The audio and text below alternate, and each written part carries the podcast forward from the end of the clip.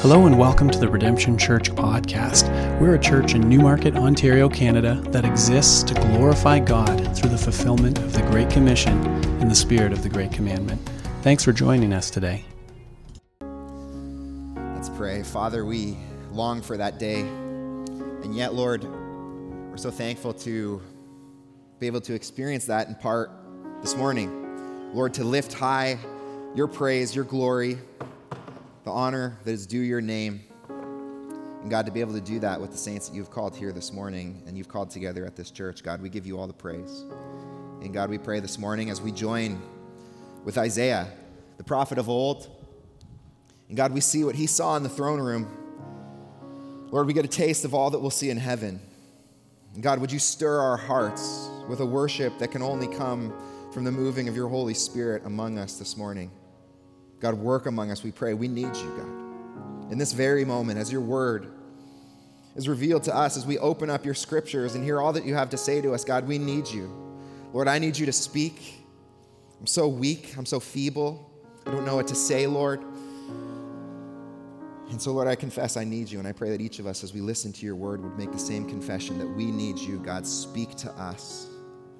Lord, your word is so relevant to us, and so would you find listening ears this morning? God, we pray this all in the name of your Son. Amen. Amen. So good to be together this morning. So good to worship God together this morning and to get a taste of what we will experience in heaven, singing together God's praise. You guys can open up your Bibles to Isaiah chapter 6. We're going to be in verses 1 to 13 this morning. I trust these verses are somewhat familiar to you, some of the most, maybe our favorite verses in the book of Isaiah.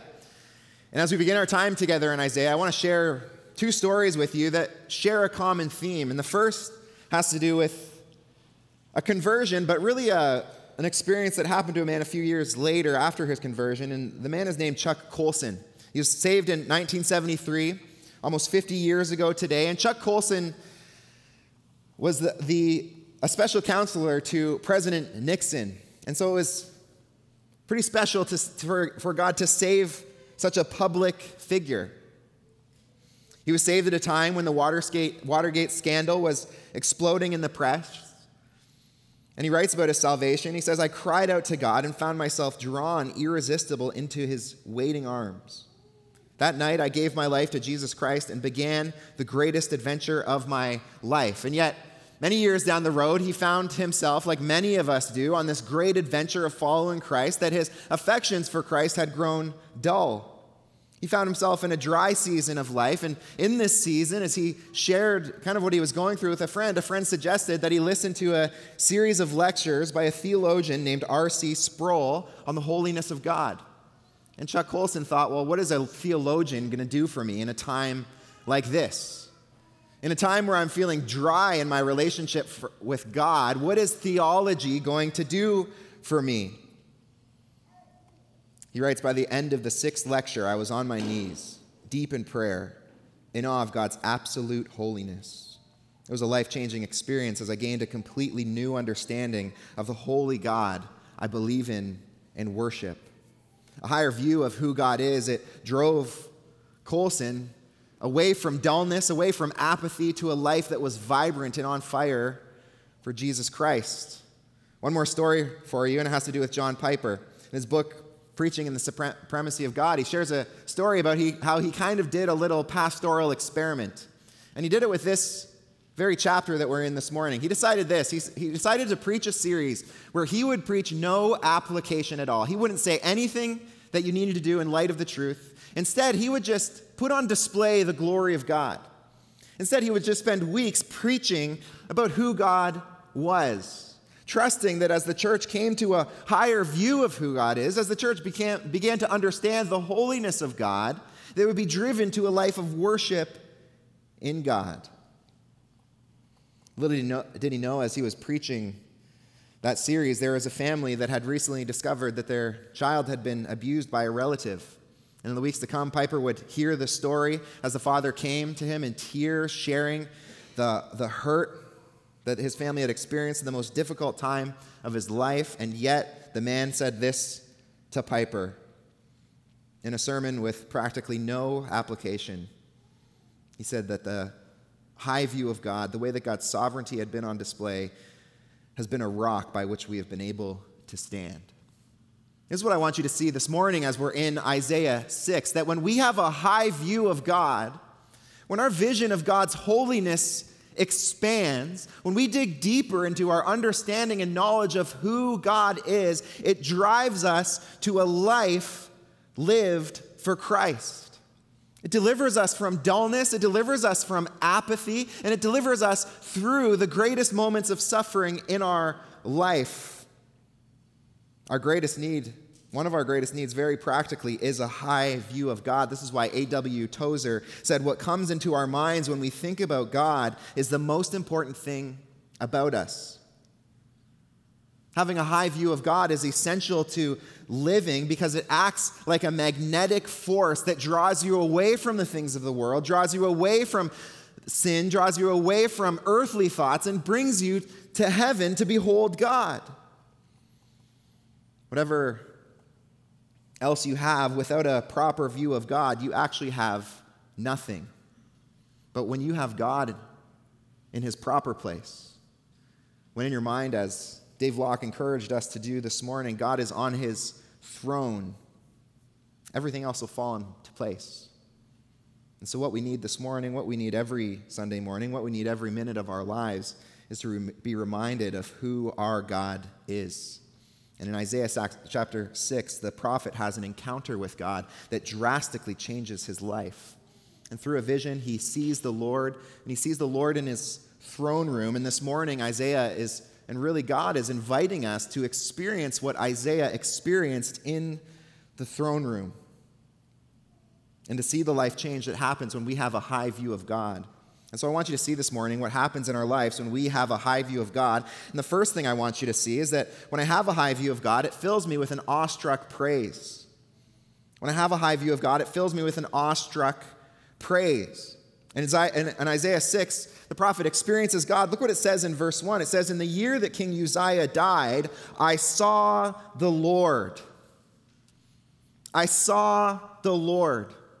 This is the context of this chapter. Isaiah has an encounter with the living God. And in Isaiah 6, he writes to, show, to, to tell us what he saw. Not so that we might go and look for the similar kind of encounter with God, so that, but that we, we might learn from the encounter that Isaiah had with God. Well, what happens when Isaiah sees the Lord? Well, he sees such a holy picture of who God is. He sees such a grand picture of the majesty of God on display that he's driven both to an awe of who God is and a terror of who he is in light of who God is. This is what happens when you have a high view of God. It changes your life because it fills you with this awe and terror of who God is and who you are in light of who God is. This is what we need this morning. Like Isaiah, to be filled with this awestruck praise of God. Here's the problem, though the problem is that it's very possible for us to stand in front of the blazing glory of God it's very possible for us to stand in front of the majesty of God and to be blind to its beauty. Many times as we live the Christian life, we're like the teenager that you bring to the Grand Canyon who spends the whole time on their phone. And you're trying to shake them and you're saying, Look at what, look at this. This is amazing. You'll never see anything like this in your life. Look. And the whole time, they're playing Minecraft they're on their phone, on social media, and you're trying to, to, to, grab a hold of them and say, Look at this glory, you've got to see this. And many of us need the Holy Spirit to do that to us this morning. The problem is that we can be blind to the glory of God shining right in front of us.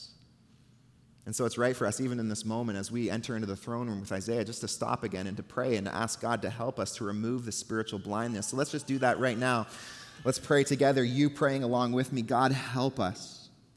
Lord, too many times I can speak, speak for each of us. We've stood in front of your glory, we've opened up your word and read of magnificent things, and yet in the condition of our heart, we've been dull to them. So, God, right now, by the power of your Holy Spirit, would you open up our eyes to behold wondrous things in your word? God, we pray this in the name of your Son. Amen.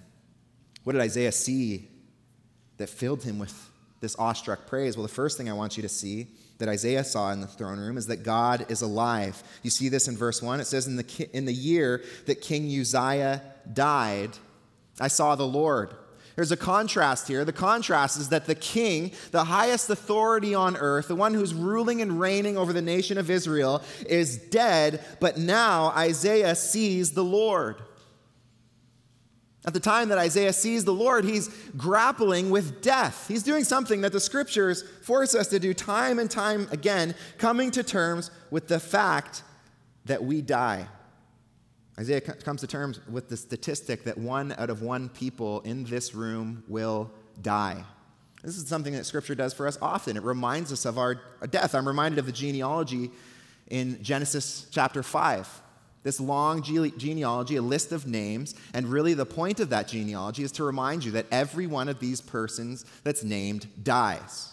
And so you read these genealogies, and there's all these names that you can't pronounce, but the writer makes sure after every verse he reminds you, and he died, and he died, and he died. And in many ways, it's a chapter of death to remind you that the curse that had come on Adam and Eve in the garden was very real, that the consequences were real, and that death is coming. I'm reminded of the whole book of Ecclesiastes, which is really the wisest man ever to live, wrestling with the fact that he one day will die, and everything he has been doing has been vanity in the in light of the fact that there's a coming day when he will die. Scripture does this time and time again. Not only does Scripture do this, by experience, we're reminded of death. As those who we love around us pass from this world, we're reminded that death is a very real thing. And the death of King Uzziah was very real to Isaiah. The king was power and protection and comfort to the people of Israel. And the moment that he passes, Isaiah begins to grapple with what life will be like without the protection of this king. And this king is gone, and in many ways, the symbolism of comfort, the symbolism of rule, the symbolism of justice is gone.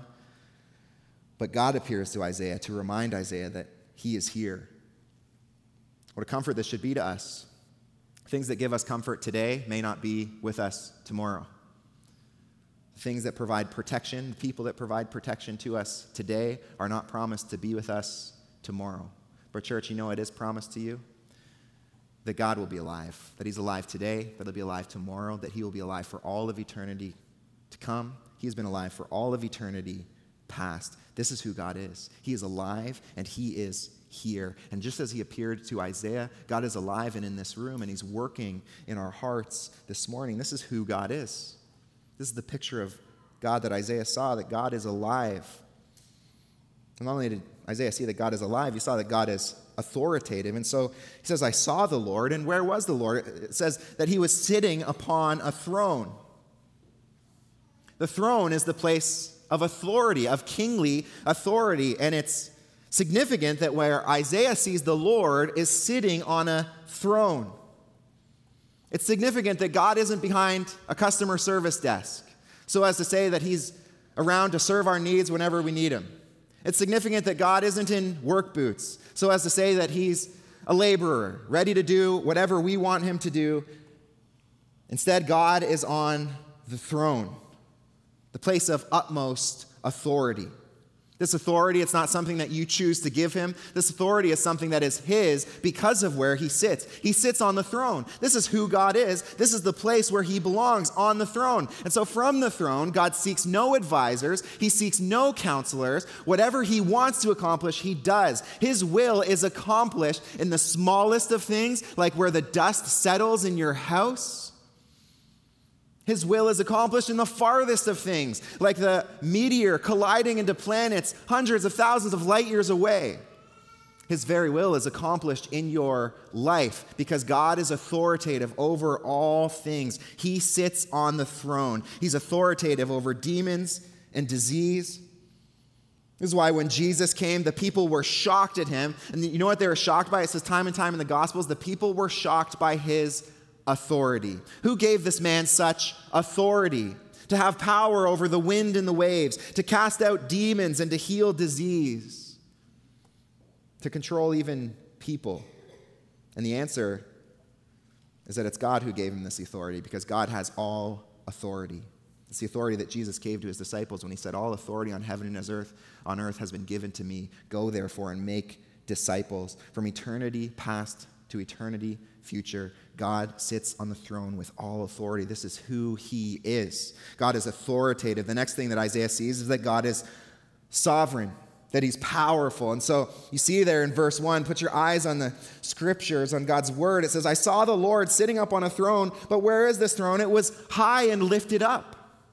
The throne that God sits on is the highest of all thrones, high and lifted up above any other throne. This isn't like the power that a municipal politician has, where really it's in subjection to a provincial power, where really that power is in subjection to a federal power. This isn't even like God's just the king of the world and he has domain over this little globe that we're on. The authority that God has is authority that over all of the universe. This means that our resistance and our rebellion against God's authority is really futile. It's similar to my two year old who loves doing this, coming up to me and wrestling me. If I wanted, in my power, in my ability, I could pick her up and hurl her, sometimes I think about this, probably about 30 feet across the room. Now, I haven't ever done that, so don't call CAS. I don't need any of those visits this morning.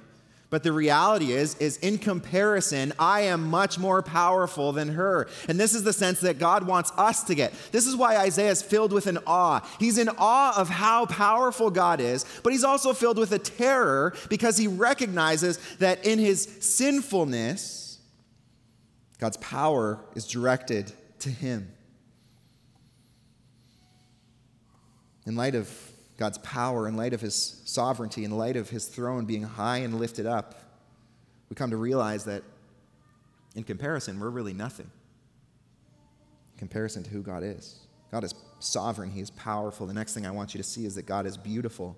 He is beautiful. And so Isaiah sees the throne high and lifted up. And look what he says the end of verse 1. He says, The train of his robe, it filled the temple.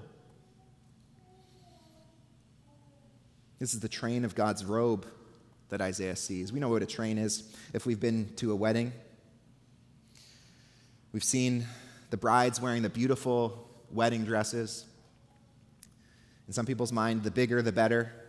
And the train flows behind them on the ground. It's not a very functional dress if you want to run away from somebody. In fact, it requires many hands to help to move the train, but it, it is functional in that it displays a certain beauty, doesn't it? There's a reason why you're not allowed to wear a white dress to a wedding. Because the point is, you're supposed to admire the beauty of the bride. That white dress comment was especially relevant for the fathers in the house. Never wear a white dress to a wedding. Take that application in this message. The whole point of a wedding is to for the bride in all of her beauty to be presented to the husband. And so she comes in a dress that in many ways screams, "Look at me! Look at me!" And it's this beautiful ceremony as she slowly walks down the aisle and feels the eyes of everyone staring at her to declare that this beautiful gift is being given uniquely to her husband. But let me ask you, what's the biggest train that you've ever seen? Maybe it's a few feet, Maybe it's a meter. Maybe it required two people to hold it as the bride walked. Well, look at how big the train of God is. It says the train of his robe filled the temple. I don't know exactly what this means. I don't know if like you were in the temple, if that would be like when you're at the Leafs game and you know that big Canada flag's going over everyone and you just can't get out from underneath the train and you keep passing it over you and there's just nowhere in this room where there's no train. But I do know that what Isaiah wants us to understand is that God is more overwhelmingly beautiful than your mind could even imagine. So much so that if there were a train to attract our attention to his beauty, it would fill the whole room. And the real praiseworthy thing, real thing that should fill us with awe as we consider the beauty of God, is that the beauty of God is not something that is hidden from us. Everywhere Isaiah looks, he can see the beauty of God. The beauty of God's not like a picture that is put in a room in a museum that's VIP access only. The beauty of God is on display everywhere, and it's for us to behold, much like a husband who delights in the beauty of his wife. With a particular delight, knowing that that beauty is His and His alone. This is the beauty of God on display for His people. God is beautiful. I want you to see also that Isaiah saw that God is worthy. He saw that God is beautiful, but he also saw that he is worthy. And so in verse 2, as Isaiah looks up and sees the train of his robe filling the room, look at what else he sees. And in verse 2, it says, Above him stood the seraphim. Each had six wings. With two, he covered his face. With two, he covered his feet. And with two, he flew. And they called to one another. Around God are these creatures that Isaiah can only call seraphim. On the spot, he makes up this, this word that's never used again in Scripture. It's only used here, and it really means burning ones. And Isaiah looks at these creatures who are flying around the throne room, singing praise to God. He's, he's looking at them, and they kind of look like the flashes of flame uh, flittering in a fire. And so he calls them seraphim. And he notices that they have six wings. Two of their wings cover their eyes so as to say that there, there's no way that they could ever behold the glory of God staring directly at God. As the scriptures say, no one can see God and live. And you'll even notice that in this vision that Isaiah has of God, he doesn't really see God. He sees the train of God's robe. This is much like when Moses sees God and he can only see the back of God because God's glorious is too brilliant for any human being to behold. These seraphim, they cover their eyes so as to say that they can't behold God's glory, but they listen to God's word to follow his will. They cover their feet to declare that they don't go anywhere on their own accord, but they're in submission to God's bidding. With the other two wings, they fly. And they fly around, God and they sing praise to God, declaring these words in verse 3 Holy, holy, holy is the Lord of hosts. The whole earth is full of his glory. What does this tell us about God? Well, it tells us that God is worthy. I've only known most of you for a few short weeks, but I've never seen any seraphim flying around you singing your praise. In fact, if any of us did see that around someone, we'd probably say, dude, I think you're on fire. You got to go outside and stop, drop, and roll. We learned that for a reason. What this is telling us about God is that there is a praise that is fitting for God that is not fitting for us. The praise that is fitting for God is eternal praise. This is why the verse that Dave read during prayer tells us that there are angels 24 7 right now. Do you understand that, church? Right now in this moment. This is how worthy God is. That even as our corporate worship ceased, the corporate worship of heaven did not. As angels fall before the throne 24 7, declaring, Worthy is the Lamb. Worthy is God. And they'll sing for all of eternity and never begin to scratch the surface of how worthy this God that we serve is. See, seeing the worthiness of God fills us with awe as we consider how worthy this God is. There is nothing as worthy as God, but it fills us with terror too, doesn't it, as we consider that we haven't lived our life in complete abandon to declaring the worthiness of God. That in many ways we have declared other things at times in our life even more worthy of, than God. At times we live our life as though these possessions we have are more worthy than God, or these kids that we have are more worthy than God, or this job that I have is more worthy of God. And as we consider the worthiness of God that can't even be close to matched by anything of this world, we realize that we've sinned before God by making other things worthy. We're filled with this awe of who God is. We're filled with this terror in light of who we are. what are these creatures singing? They're declaring the next thing that Isaiah sees as he beholds God and shows us what it means to have a high view of God. The next thing that Isaiah sees is that God is holy. What are these angels singing? Or what are the seraphim singing? They say, Holy, holy, holy is the Lord of hosts. They're declaring the holiness of God. And they're not just saying God's kind of holy, they're not just saying God's really holy. They're saying God is the holiest of all holies that you could possibly imagine. This is the super superlative of holies. To say something in Hebrew three times is to say, This is the holiest of holies. This is like the fight that you have with your young one. You ever have this where you say, I love you, and then they say back, I love you more. And then you know that in your back pocket, you have the secret weapon that can put this argument to death forever. You say, I love you to infinity and beyond. And there's nothing they can do at that point to say that they love you more. This is like when you're saying goodbye to uh, someone. You ever have this experience where you say, Hey, have a good day. And they say, Have a good weekend. And you're like, Oh, no. They just one upped me. And so you say, Okay, well, have a good week. And they say, Have a good year. And you just keep going. This is to say, Have a good rest of your eternity. This is the superlative of superlatives. What the seraphim are saying is that this is the greatest holiness that you can have. What is holiness? Well, holiness is to be separate from sin, but more than being separate from sin, to be holy is to be devoted to something. This is why in Leviticus it says that the things that are in the temples, the cups, they can be holy. It's because they're devoted to God. And what the seraphim are saying as they declare, Holy, holy, holy is the Lord of hosts, is they're saying this there is no one more devoted to God than himself. There's no one more separated from sin than God himself. He is infinitely pure. He is infinitely morally upright because he is the standard of morality himself. And as we stand in front of this God who is the holy of holies, we're reminded that we are infinitely the opposite, that we're stained with sin. And again, it fills us with awe and terror. The awestruck praise that Isaiah experienced in the throne room as he discovered just how holy God is and just how wayward he is. The seraphim reveal that God is holy. They also reveal our last point in this first point. And I'll just have you know that this first point is about half of the message here, so don't get worried that we're going to be here for another two hours. But it's good that we get a high view of God. It's good that we see God as Isaiah saw him. The next thing that they see is that God is glorious. And so the seraphim sing, The whole earth is full of his glory. Do you see that in verse 3? The whole earth is full of his glory. For th- something to be glorious means it's right to make known its greatness. And if God weren't glorious, then his holiness would be completely separated from us. We could never know God in the fullness of his holiness because we're sinful and he is the opposite of sin.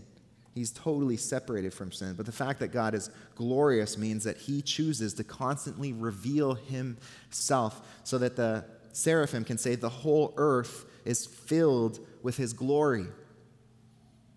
This is why the psalmist says in Psalm 19, the heavens declare the glory of God. The sky above proclaims his handiwork. It says, one theologian says, all of creation is preaching God's glory. God's glory is seen in the beauty of a tree, it's heard in the song of a bird, in the rush of a waterfall. It's seen in the grandeur of the stars when you look up and it just seems like the sky is painted with white little dots. The glory of God is seen in the gift of language as you communicate and laugh with your loved ones, with your friend.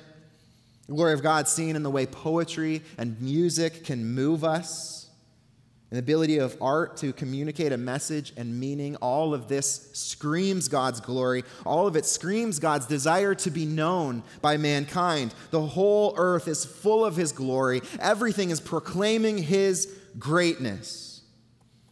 This is who God is. This is who God who Isaiah sees in his vision. He gets a picture of this God. And when you truly see this God, you can't have a dull heart anymore you truly see this God, you can't be filled with apathy anymore. When you truly have a vision of this God, a life where you're only giving God your Sunday's best and you're keeping the rest for yourself, it just does not cut it. This glory of God that Isaiah has beheld and invited us to see, this high view of God, it requires a response. And so, if you've seen God in all of his majesty, if you've seen God in all of his holiness, really, I could just stop the message here because the reality is, is when we see God, when we have a high view of God, we respond like Isaiah did. But in order to guide your response, I want you to see three ways that Isaiah responded to the holiness of God that he saw in Isaiah 6. And the second point in our message, as we consider what it looks like to have a high view of God, is that when we have a high view of God, we're exposed to an awful problem. When we have a high view of God, we're exposed to an awful problem. This is the problem. God is holy, and as we've seen him in verses 1 to 4, we've come to recognize that he is the exact opposite of us. He's holy, we are not. We've stood in the throne room with Isaiah as Isaiah has invited us to see what he saw. And what we realize there is that the blazing glory of God's holiness separates us from him.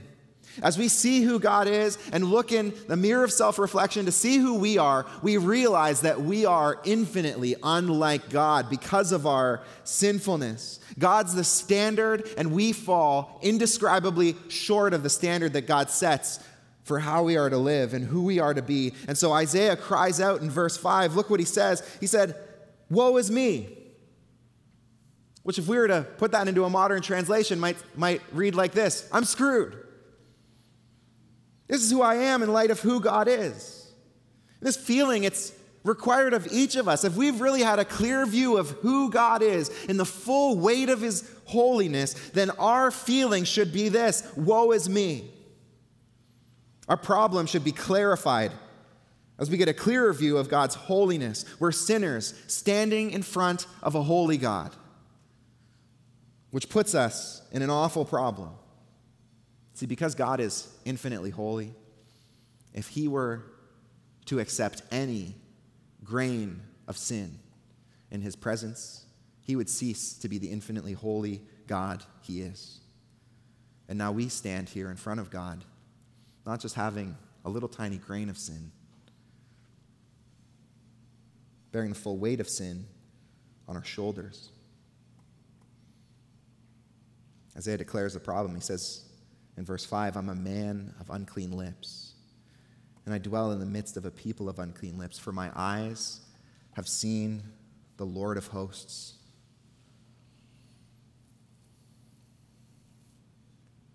This is Isaiah's problem that he's exposed to. He's a man of unclean lips, he's lost. I want you to notice that the sin that creates Isaiah's problem, it really isn't a, a big sin that we would, something we would consider a big sin, is it? Isaiah says, I'm a man of unclean lips. And if we were maybe to make a list of like the worst sins you could do up to like the least offensive sins you could do, I would imagine that the sins of the tongue, maybe we'd put closer to the top. These are sins that we've all committed, whether it's lying or saying something that was rude or being grumpy. The sin that Isaiah sees in light of God is, is being a man of unclean lips from a nation of unclean lips. The, in the sight of a holy God who is eternally and infinitely holy, even the smallest of all sins is eternally condemning to us. Maybe you're here and you think, what's the big deal with sin? You think, at the end of my life, I think God's going to be fine with me. I mean, I've, I've been a pretty good person. I'm not a serial killer. And sure, I've lied. Sure, I've said things that are rude, but as much as I can, I've tried to be a good person and I've tried to make up for the wrong that I've done. I don't need a Savior. I'm good. But I want you to understand that the smallest sin, the smallest offense to a God who is eternal and infinitely worthy, is worthy of eternal condemnation. This is the nature of sin, isn't it? This is the nature of offense. The thing that you do, the punishment that you get for the offense that you do depends on the person that you do it against. And so when you, when you were a child, you're playing on the playground and you hit somebody. I mean, it was a, a big deal, but it wasn't that big of a deal, was it? Like you might not have even been suspended, maybe even nobody noticed. But what happens when you are on the street and you see a police officer and you go and hit that police officer in the same way? Well, it's not such a good thing, is it? Now you've offended someone who has more authority, well, if that comparison is so stark, the comparison of hitting someone on the school playground versus hitting a police officer, how much more stark is it to sin against the eternal God? So much so that even the smallest of offenses against an eternal God is worth eternal punishment. This is your problem. This is the problem that the holiness of God exposes us to that we have sinned against a holy God and we need deliverance. Second thing I want you to see is that Isaiah cries, Woe is me, because his unclean lips won't allow him to participate in the worship that the seraphim are experiencing. He desires to sing along the praises of God, but he can't. Why? Well, look at verse 4.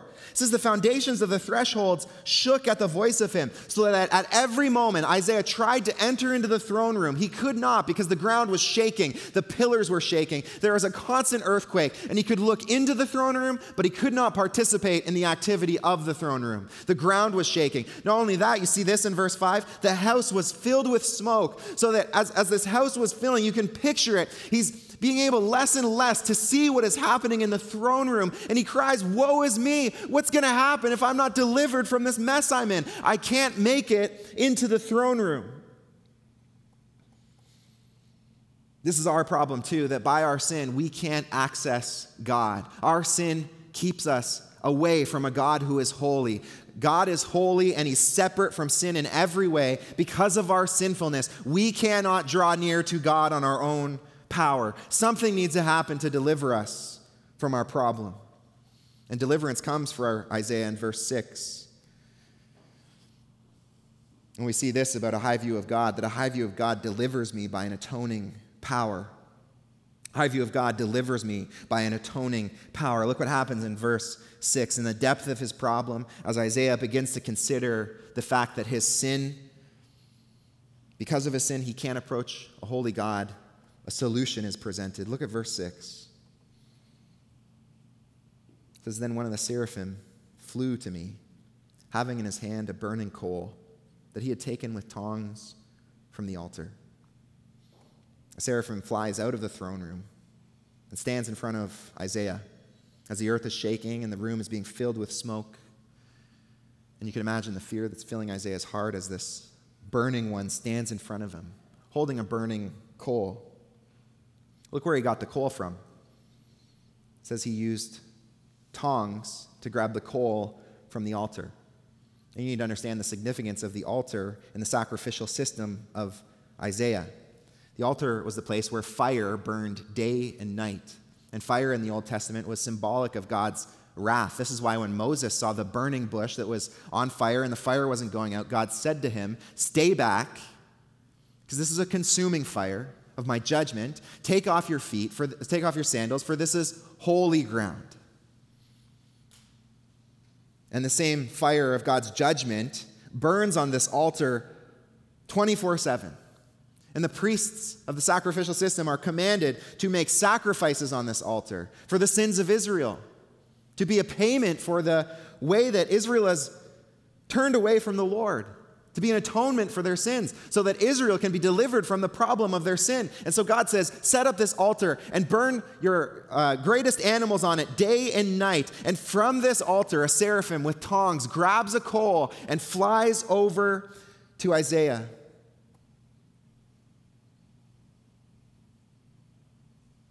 Isaiah has been exposed to the holiness of God.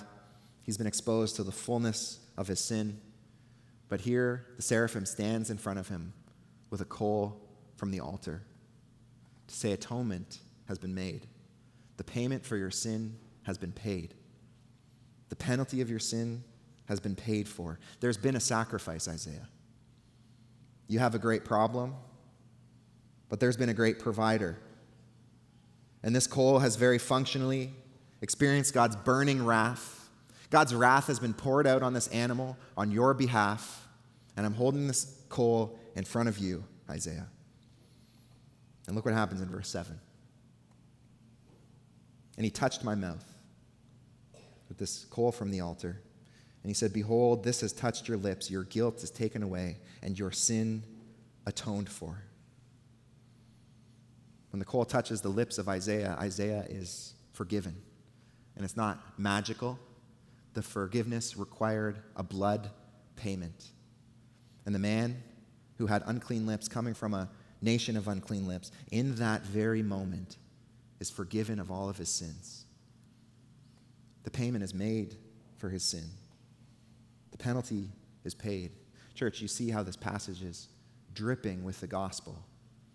That we, like Isaiah, stood far away from God, we couldn't access him.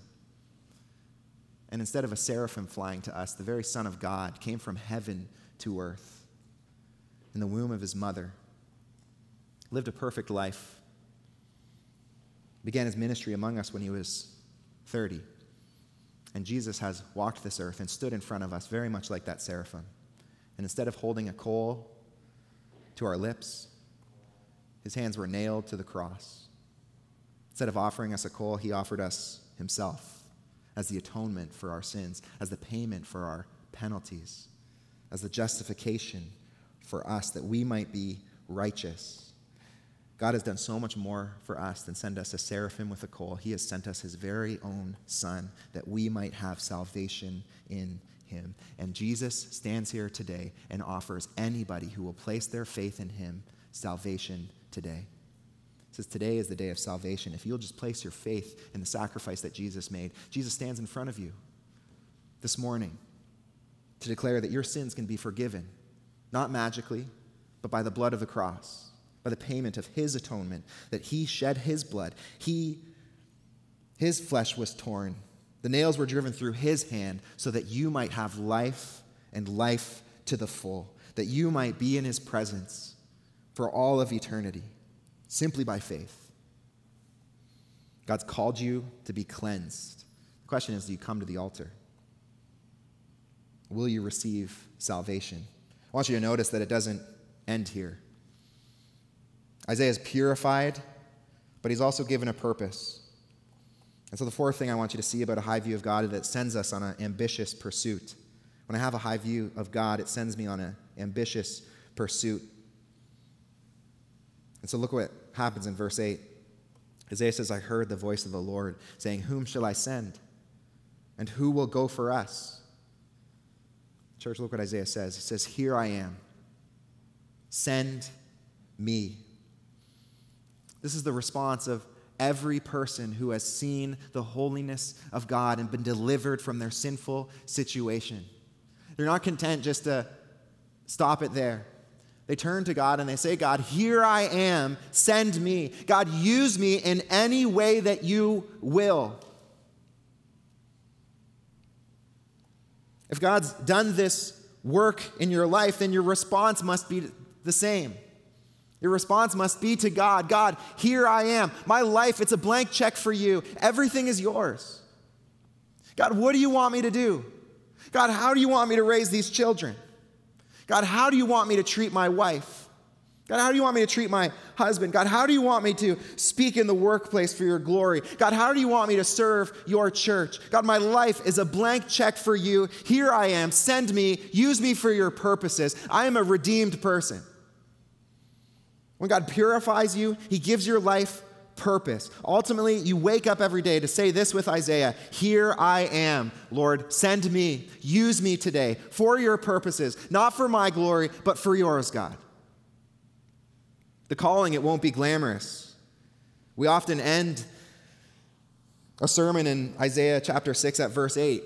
And it seems like a really glamorous thing, but in verse 9, we're told, verses 9 through 13, that no one's going to listen.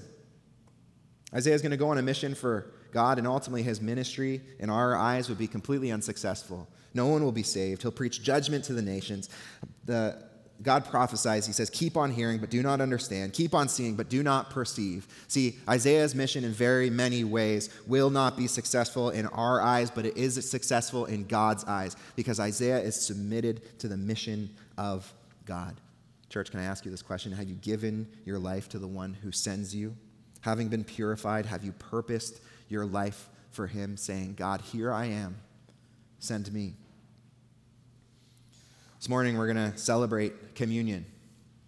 And in very many ways, this is a communion passage. And we're going to have someone walk to the front with a plate. If you missed grabbing the communion cup on your way in, they're going to get it into your hands. We celebrate communion to remember that the solution God has given to us and the problem of our sin is Jesus Christ Himself.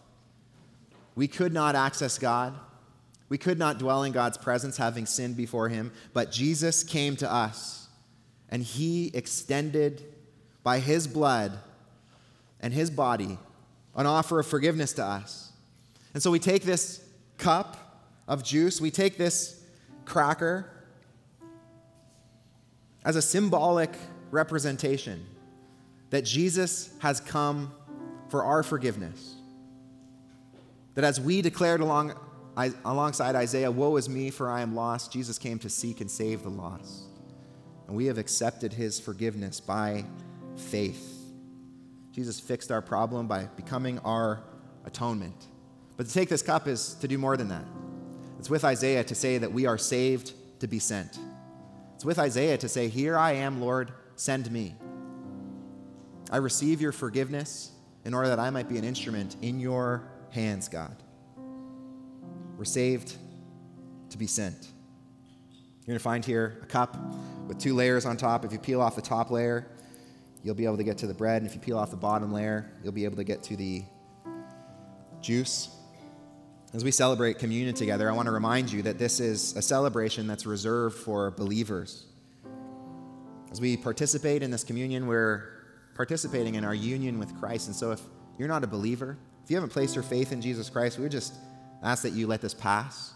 And I'd like to even invite you again in this moment to place your faith in Jesus Christ. Jesus stands here today, invites you to this cup, say that forgiveness can be yours if you'll just believe. Today's the day of salvation for you. So we'd love for you to join us if you're able. Another reason why you might not participate in the celebration this morning is because maybe you're harboring sin in your life that you're just not repentant of. I don't mean sin in general. We all sin, we all struggle with sin. My question to you is Are you battling? Do you recognize your lostness? Do you recognize your need for deliverance? And are you saying, God, in every area of my life, every room of my heart, Lord, it's yours. I don't want this sin. Deliver me from it, cleanse me from it. If you ask forgiveness, Jesus is faithful to forgive you. But if your heart is hardened to any sin this morning, there's un, any way that you're unwilling to change, that God's pressing into you, you need to let go of the sin, but you're holding on to it. And Paul actually says you eat and drink judgment on yourself by taking of this communion cup. And so we just ask that you please let it pass. I want to invite you for a few moments right now just to reflect on the gospel. Remind yourself of the problem of your sin and that Jesus has become very practically your atoning deliverer. Let's take a moment just to reflect on all that Jesus has done for us.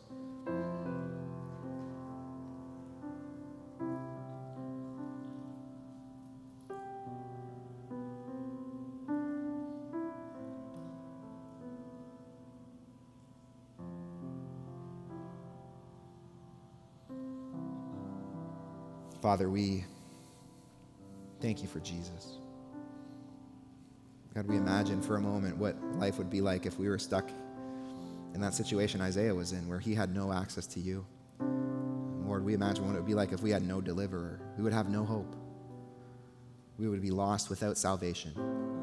We would ha- have nothing to do but to mourn over our eternal damnation. And yet, Lord, you, through the fire, have sent your own Son, Jesus Christ, to us to cleanse us, to complete our righteousness, and to call us into eternity with you. God, we're amazed. Lord, this truth never grows old.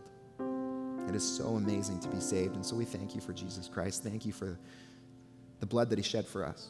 God, we praise you that it washes over us, and, and, and now we celebrate the freedom of forgiveness the gospel applied to us, union with Christ, being forgiven of every sin. Lord, we thank you for the cleansing of the cross. We praise you for the celebration that we now get to partake in in the communion cup. Lord, we pray this in the name of your Son. Amen. On that night, with his disciples, Jesus took the bread and he broke it. He said, This is my body broken for you. Do this in remembrance of me. You can eat the bread. after he took the cup, and he reminded them that this cup symbolized his blood that was shed for the forgiveness of their sins, the establishing of a new covenant with them. Let's celebrate his blood together. Let's pray one more time. Father, thank you. Thank you for your cleansing blood, God. Lord, we praise you for who you are. God, that you have not hidden yourself, you have revealed yourself to us that the worship that is happening right now in heaven as the angels declare, Holy, holy, holy, is the Lord God Almighty, as they declare, Worthy is the Lamb who was slain to receive glory and honor and power.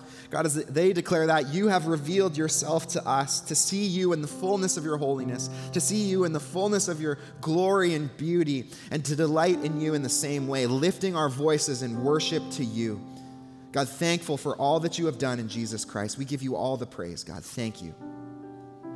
We worship you now in response to who you are and all that you've done. God, we pray this in the name of your Son. Amen. You stand and worship with me?